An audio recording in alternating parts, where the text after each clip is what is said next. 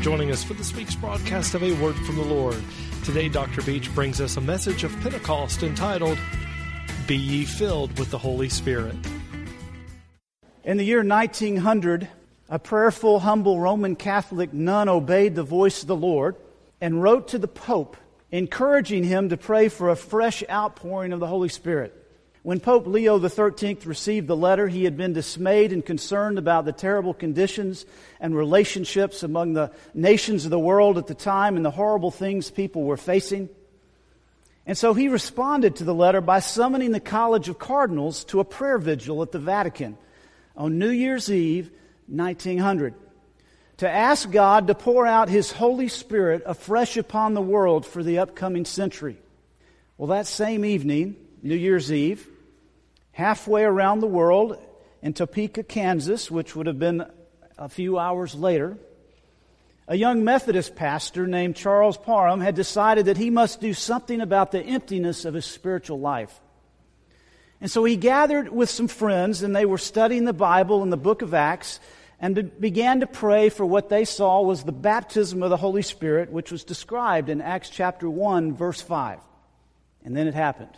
The prayers of the Pope and his College of Cardinals were answered, but not quite as they expected, and they probably didn't know about it because communications were much different then, and now we have the, the ability to look back. But that night, the Holy Spirit descended on Charles Parham and his friends, and several spoke in tongues and began to experience the power of the Holy Spirit in their lives. This transformed his life and his ministry. Three years later, Reverend Parham spent three months holding revival services in a little town in Kansas called Galena. The Cincinnati Enquirer wrote the following article.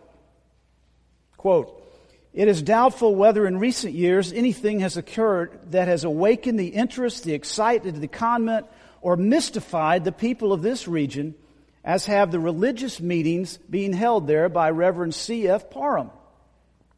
Almost three months have elapsed since this man came to Galena, and during that time he has healed over a thousand people and converted more than 800. People who have not walked for years without the aid of crutches have risen from the altar with their limbs so straightened that they were able to lay aside their crutches. Here the followers receive what they term the Pentecost, and they were able to speak in foreign languages, which, which they were totally unfamiliar. This alone is considered one of the most remarkable things of the meeting. Last week, a woman arose during the meeting and spoke in an unknown tongue for 10 minutes, no one apparently in the audience knowing what she said. An Indian who had come from the Pawnee Reservation in the territory that day to attend the services stated that she was speaking in the language of the tribe and that he could understand every word of the testimony. Well, a black minister by the name of W.J. Seymour attended some of these meetings, and he was touched by the Holy Spirit as well. So, Reverend Seymour goes back to Los Angeles, and he was invited to preach in a, a church there. And he planned to preach a series of sermons on the Holy Spirit and the phenomenon of speaking in tongues. But after the first meeting, it was just too much for the elders of the little church. The next day, when the Reverend Seymour arrived to preach, he found the doors of the church locked. So a member opened her house, and three days later, at 312 Azusa Street, the Holy Spirit descended again, and the people had a similar experience to the original Pentecost. The Azusa Street revival lasted all day and all night for three years. During the Azusa Street revival, visitors came from all over the nation and various types of Christian churches from around the world. The revival spread to the Presbyterian church. It spread to the independent Baptist churches. It even spread to the Anglican church. In 1906, the Church Missionary Society from the Church of England had Anglican missionaries in India. A 16 year old Indian girl began to speak in a language nobody could identify. The canon of the, the, Anglican Cathedral invited friends to come and pray for the girl in hopes of finding someone who could understand the language.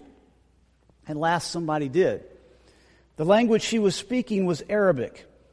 And the prayer she was offering was for the safety of the Christians in Liberia, a country she had never heard of. This Pentecostal outpouring continued to spread. It spread to the Methodist Episcopal Church. It spread to China, to New York, to London, Amsterdam, Calcutta, and even to Little Rock. Everywhere the story was the same. People were filled with the Holy Spirit, and some of them began to speak in unlearned languages. A nun obeyed the voice of the Lord and wrote a letter. A pope and his cardinals prayed. The world received a fresh outpouring of the Holy Spirit. Now, why did I take us on this journey? Again, I've shared this before. Again, why did I take us on this history lesson of the Holy Spirit from the last century? For one, in reading the news headlines and hearing the commentary on recent internet blogs and news pundits, our world is in need of a fresh outpouring of the Holy Spirit. But also for you and I. Do we need a fresh outpouring of the Holy Spirit? Do we need to be renewed by the Holy Spirit? Now, do I expect everyone to speak in tongues? It is, after all, Pentecost Sunday. No. No, don't miss the point. I mean, in reading 1 Corinthians 12, the Word of God tells us that the gifts of God are distributed as He wills. So, why the history lesson? Because this is what Pentecost is all about, this day we remember.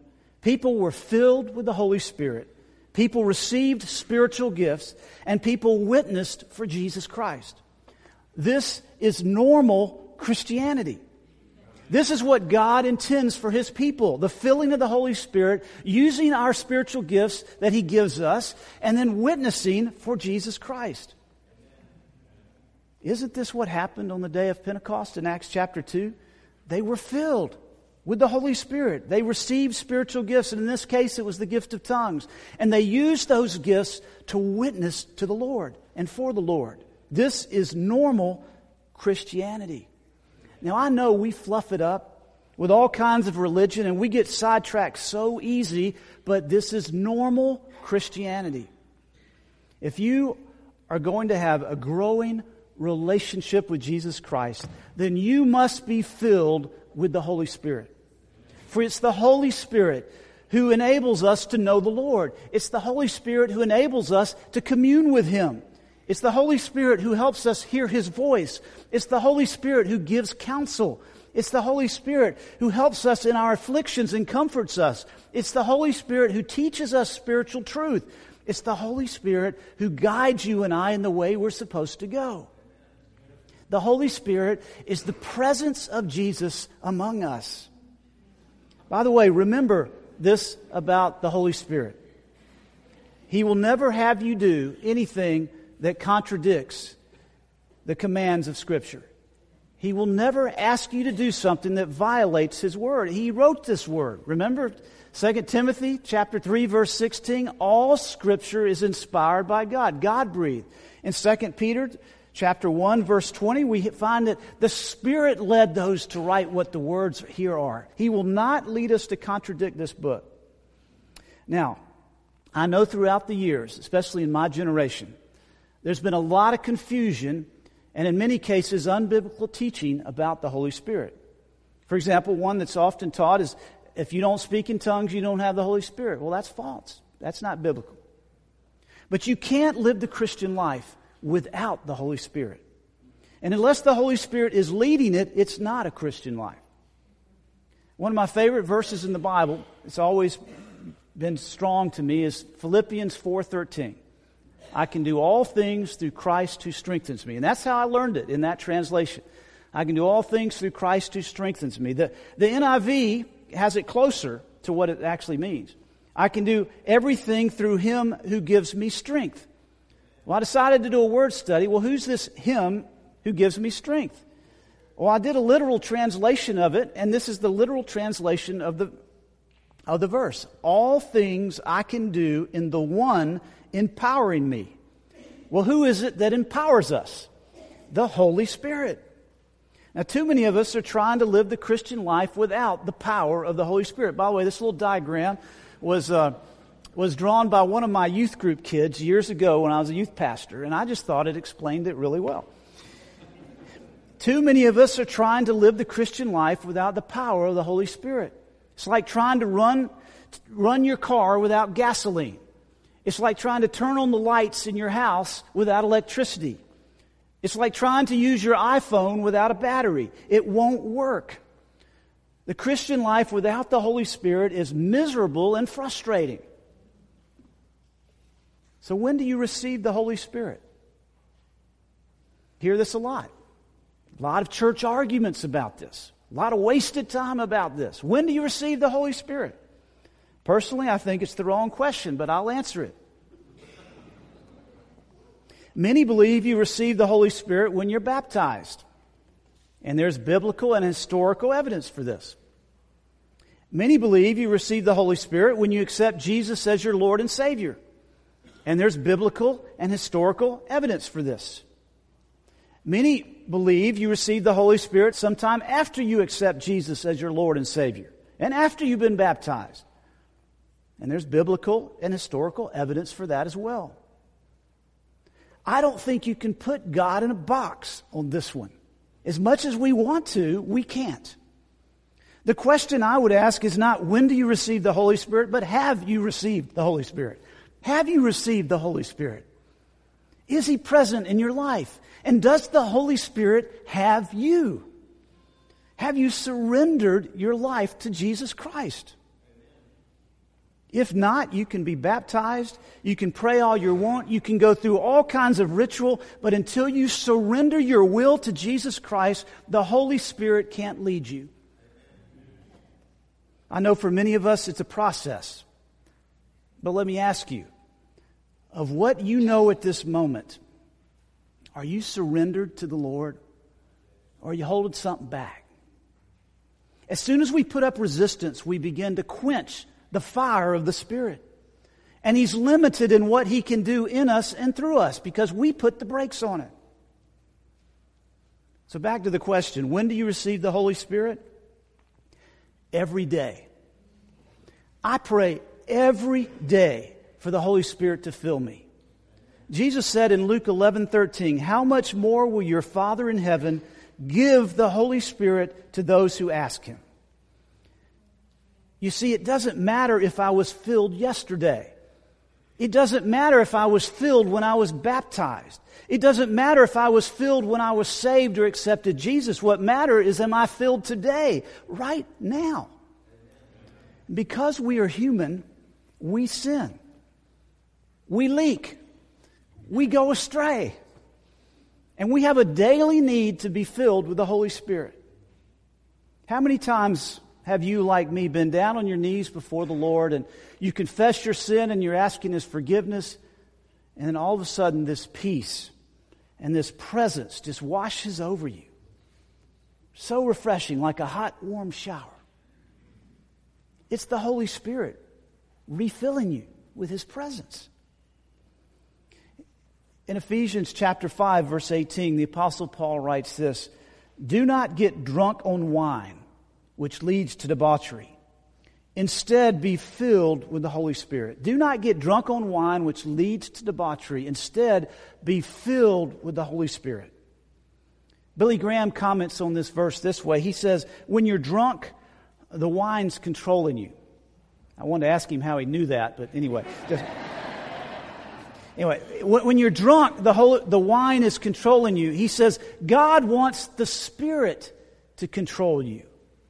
Isn't that true? This word be filled here too. Do not get drunk on wine, which leads to, instead be filled with the Holy Spirit. This word be filled is not a one time event.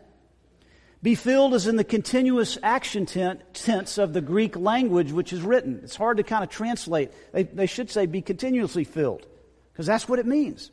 It's a command, it's a directive. Be filled. Be always filled. Be continuously filled. Why? Because we sin. We leak. We're human. We mess up. And Pentecost reminds us that we need to be filled with the Holy Spirit even now, even today. How do you know if you're filled with the Holy Spirit? My favorite answer on this is Galatians chapter 5. Beginning in verse 16, we find these words. How do you know if you're filled with the Holy Spirit?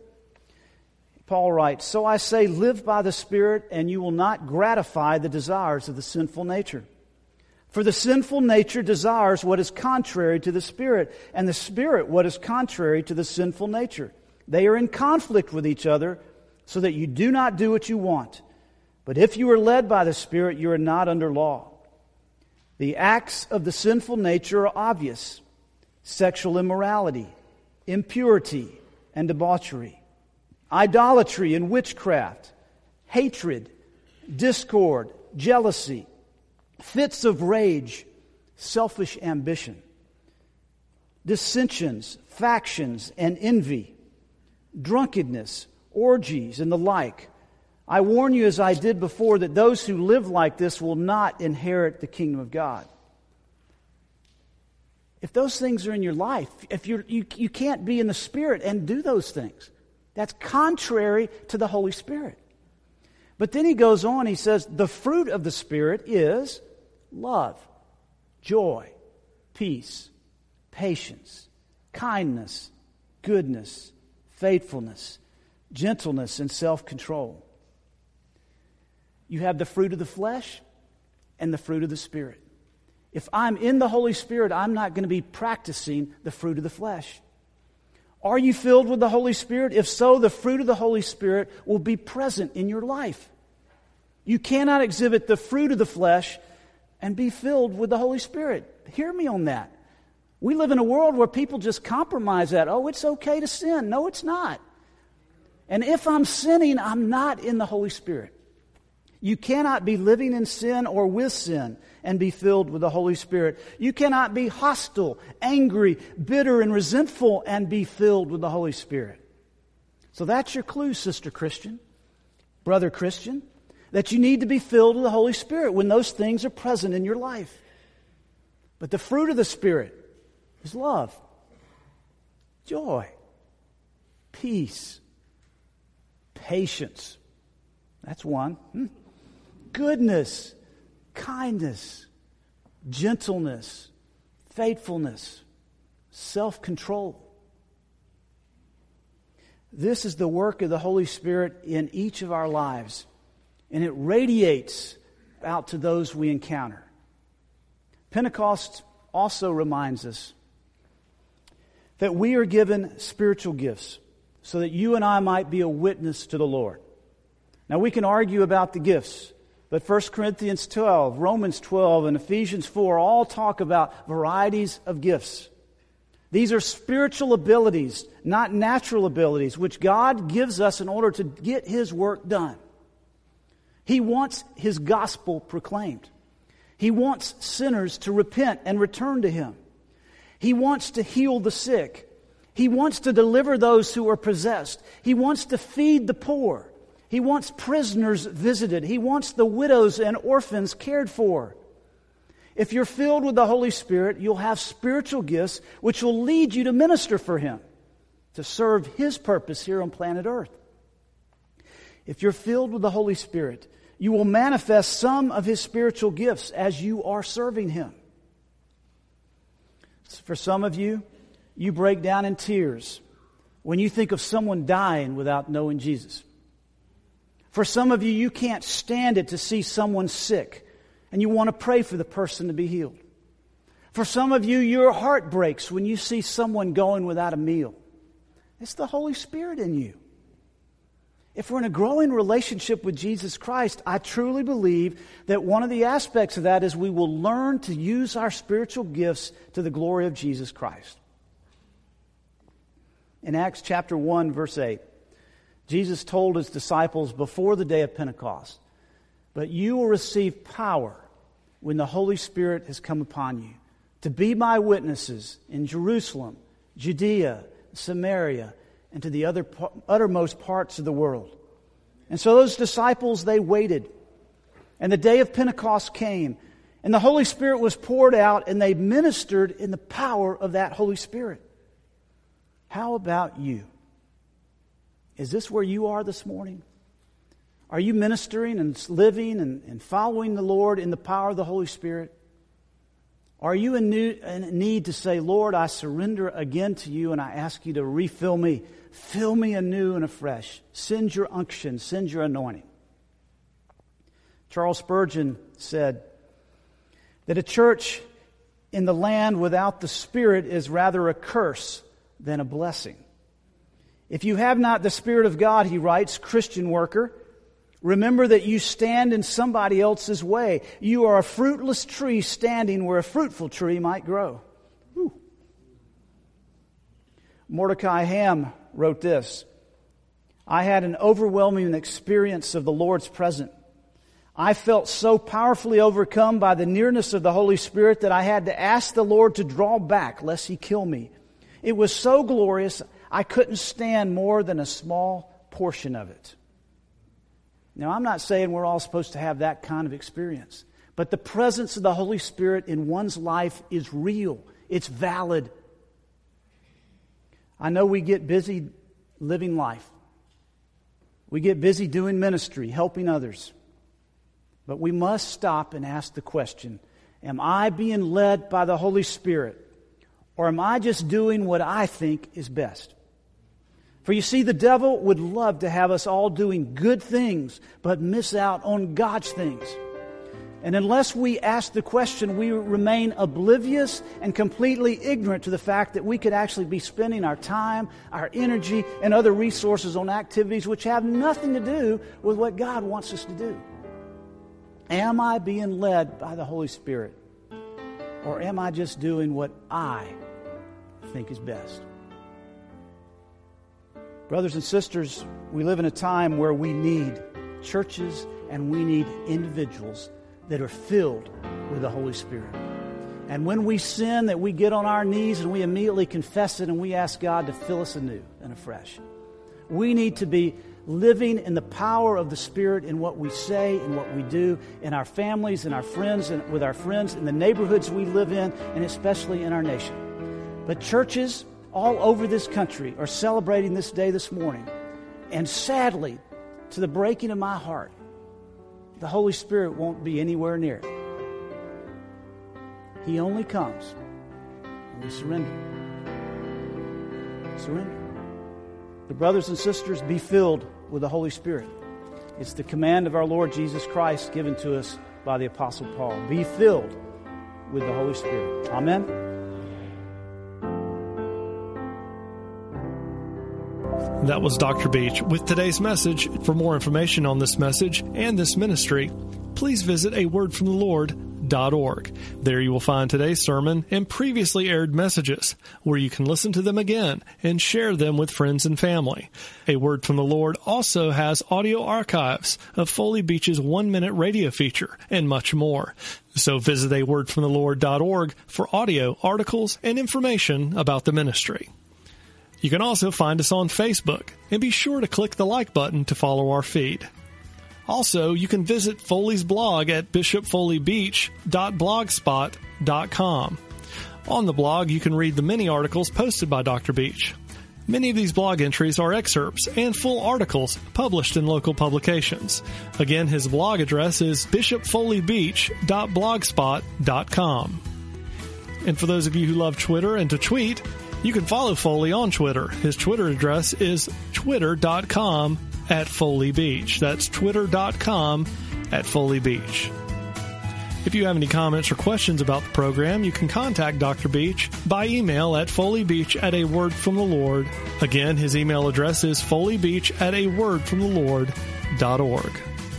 For those of you who don't use Facebook, Twitter, or email, you can still contact him by mail. Our mailing address is P.O. Box 636, Monroe, Georgia 30655. Again, our mailing address is P.O. Box 636, Monroe, Georgia 30655. Whether you send us an email or write to us, we'd love to hear from you. A Word from the Lord is made possible by God's grace through the continued prayers and loving financial support from you. And we thank you for the opportunity to spread the hope of the gospel of Christ through this ministry. Join us here again for the next broadcast. For Dr. Beach and everyone here at A Word from the Lord, it is our prayer that you would be seeking a word from the Lord.